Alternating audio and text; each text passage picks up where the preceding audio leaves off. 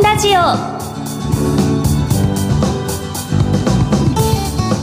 こんにちは。ビタミンラジオパーソナリティの小原美智子です。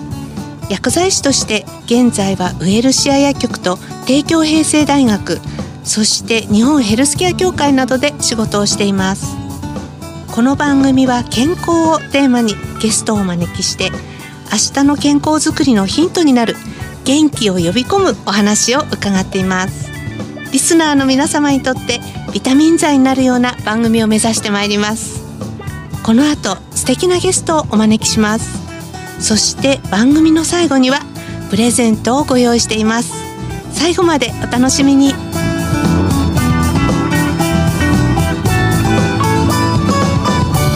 ビタミンラジオ。この番組はお客様の豊かな社会生活と健康な暮らしを支えるウエルシア薬局の提供でお送りします。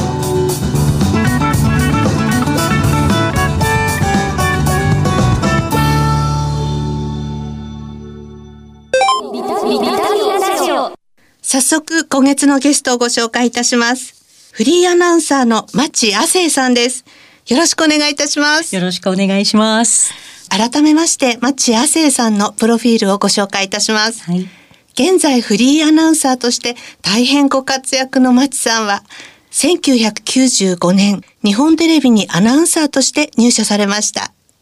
報道キャスターなどを経て、記者として医療や介護の問題などを取材。その後、2011年、フリーに転じて医療や介護をテーマに発信をされています。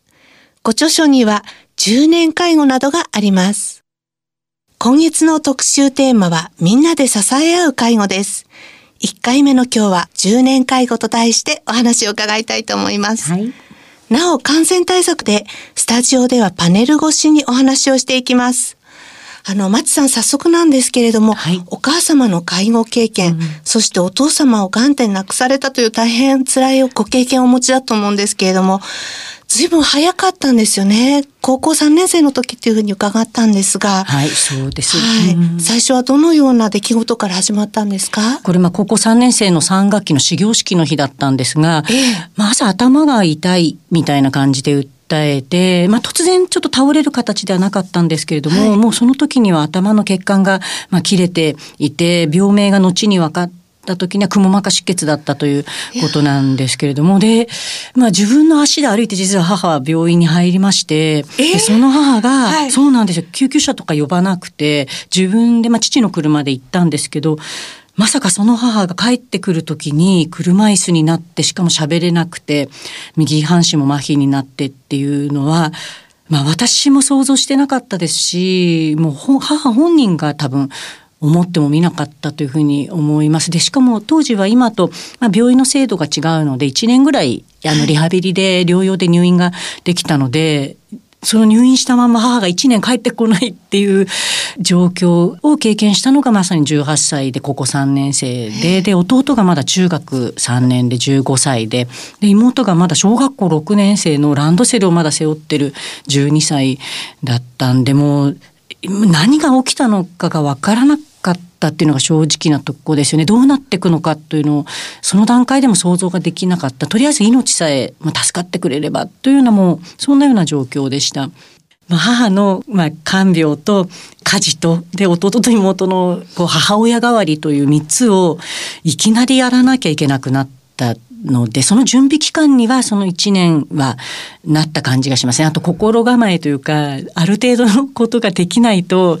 まあ、母用のご飯と家族用のご飯みたいな、まあ、多少ちょっとこう変えて塩分控えめにしなきゃなんていう感じのもまあ一応なんか思ってたりしたんですがうまくできてたかどうかは。でも当時はこう介護の情報ってもっと少なかったと思うんですけれども、はいその介護のこう仕方を教えてくれるような環境とかそれから聞くことができる方っていらっしゃったんですか、い。やもうね介護保険制度もなかったですしあと30年前なんですよね。なのでもうバリアフリーも言葉を知ってる人が果たしてどれぐらいいたかぐらいの時代なので。であとまだ日本が若かったんですよね30年前って、あの介護を経験してる人が周りには、うん多分探したとしてもいなかっただと思うんですよね。ななんだろうなもう目の前にあることを片付けていくっていう感じなんですけどただ今から思うと情報がない分こうしなければとかあとマニュアル的なものがないのでなんかそういうものにとらわれなくてよかったっていうのはありました。だから失敗して当たり前で、はい、うん、でうまく工夫してうまくいったらお母さんと一緒にこう、よかった、できたねって言って、喜び合うみたいな感じだったので、はい。ね、でも倒れた当時はまだ下二人は小さかったので、えー、これもね、今は一人で抱えないでとは言うんですけど、やっぱり自分がやるしかないなというのはもう正直に思いましたね。で、弟と妹にはとりあえずちゃんと社会人になるまではあの長女の私が踏ん張るという思いが本当強くてそう大学時代は私はもう家のために捧げようってもう決めてたんですね。もうこれはもう誰に約束したわけじゃないんですけど、えー、で就職したらそこから妹にはあの戦力になってほしいっていうふうに話をしましてでだからそれまではもう好きに学校生活も送っていいし部活もやっていいし、まあ、要は家のためになんか青春時代を送れなかったみたいな思いを妹にはさせたくないなっていうのがすごくあったので、まあ、そういうだから話し合いというかまあ、約束というか、うん、でもしたらあの私が仕事始めたら、まあ、その前も手伝ってはくれたんですけれども、まあ、本格的に本当に妹と私で役割分担をしながら、まあ、母のできることをまあ増やしてってって言ってこう本当凸凹ですけどなんとかこう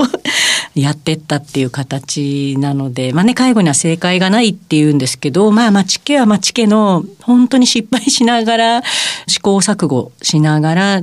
まあ、力を合わせたという感じですかね。はい。まあ、だから別になんか自慢できるような介護でもないんですけどね。特にこれは辛かったなきつかったなっていうことっていうのはどんなことがありますか？そうですね。まあでも辛かったことでも初期の頃で辛かったのはやっぱり現実を受け入れることですね、うん、そのもう本当に一番泣いてたのが私でこの先どうなっちゃうんだろうみたいなこの現実の厳しさがやっぱりもう18歳だとわかるんですよね。なので、そのことを、現実を受け入れるっていうことが一番やっぱり大変で、でも、あの、それを受け入れてしまったら、まあ、あとは前を向くしかないので、うん、だからそんなに介護自体はあの物理的なものはそんなにあの、まあ、本当暮らしをの中で母のできないことを支える、まあ、ちょっとさりげなく手を出すって感じではあったのでうんそんなに大変じゃなかったんですけど、まあ、相談できる相手ですかね。あの要は同じ10代20代で本当に経験してわかるってくれて話せるみたいな相手はやっぱりゼロだったので。で、それを友達に求めても、また友達も悪くないんですよ。そうですよね。えー、もうだから、あの、わかると言われてしまうと、いや、わかんないだろうっていう、こう、なんか、なっちゃうので、そこですかね、自分のその悩みみたいな、うん、介護の悩みをうんこう分かち合える人がいなかったっていうところあるんですけど、まあ、でも家族が兄弟が大きくなってったら、えー、まあ、その分かち合いは兄弟で、えー、そうそうできたので、うん、だからそうするとトータルで言うとやっぱなんとかなったっていう。えー、でもあのそんな中でこう日本テレビにアナウンサーとして、ね、ご入社されて不規則で激務のイメージがあるんですけれども。はいうんその介護生活をどうやって乗り切っていらっしゃったんですか、うん、ねいや本当に私もまさか仕事と両立が 妹とね、ね、約束してた通りもう私家のこと全然できなくなっちゃうと思ったらあれ？意外とできるっていうあのでなぜかというとアナウンサーの仕事は今、まあ、25年前ですけどあのフレックスだったんですよ。あなので不規則な番組、まあ、朝早い番組夜遅い番組とかを担当すると。変な時間に家にいられるんですよね。で、私あの最初についた番組が夜のスポーツ番組で、でその後が朝のお天気の番組だったんですけど、はい、どっちも極端で日中家にいるんですよね私。睡眠時間を削ることにはなったんですけど、まあ仕事行く前に買い物してでご飯を作って仕事に行く。であと土日が休みだったので、まあ、土日はそうやることをやって、まあ、出かけはしますけどちゃんとご飯は作り置きをした上で、じゃあ行ってくるねって意外とね、できちゃったんですよ。だからもう私答えは、あの介護と仕事の両立の答えは、やっぱりフレックスで働けることだと思うんですよ。で、やっぱり働く時間を短くするとか、あの、朝の時間をね、使いたいとか、なんかそれぞれに合った働き方ができれば、私はもう多分辞める必要は、そう、介護のために仕事を辞めるという選択肢は、もう取らなくていいというふうにもずっと本当に自分ができたので思ってるんですよね。うん、そうですね。なんかあの介護離職をしても、はい、やっぱりその経済的な側面で自立できなくなっちゃう若い方とかもいらっしゃるので。うん、いやそうなんですね、はい、介護もやっぱり終わりが来るんですよね。これは本当にあの、まあ育児は成長して巣立って終わりですけど、介護っていうのは別れが来て終わるので、ぱり介護をしている現在進行形の時から自分の人生のこともやっぱり私は考えとくことがあのこれは別になんだろうなわがままでも自分勝手でもなくて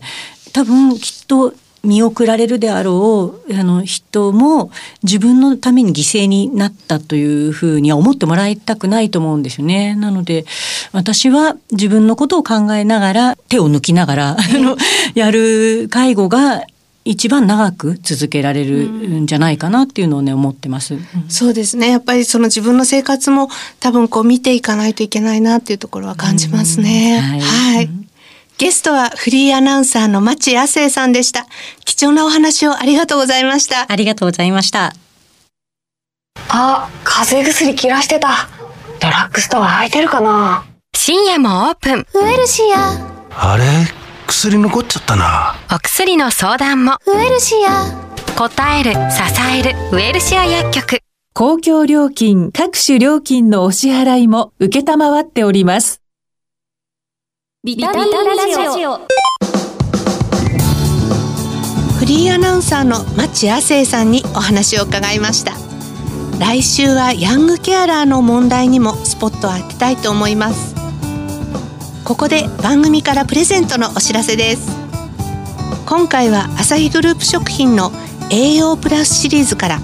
粉末タイプの濃厚コーンポタージュを抽選で10名様にプレゼントします。濃厚コーンポタージュはお湯や温めた牛乳に粉末を溶かすだけで不足しがちな栄養がたくさん入ったスープが出来上がります。毎日の栄養補給にぜひお役立てください。またスープだけではなくリゾットやマッシュポテトなど他のメニューへのアレンジもお楽しみいただけます。ご希望の方は番組のサイトからご応募ください。締め切りは5月10日です。お聞きのビタミンラジオ再放送は土曜夕方5時40分から。放送後はラジコのタイムフリーやポッドキャストでもお聞きいただけます。次回の放送は5月11日です。番組パーソナリティの小原美智子でした。来週のこの時間にまたお会いしましょう。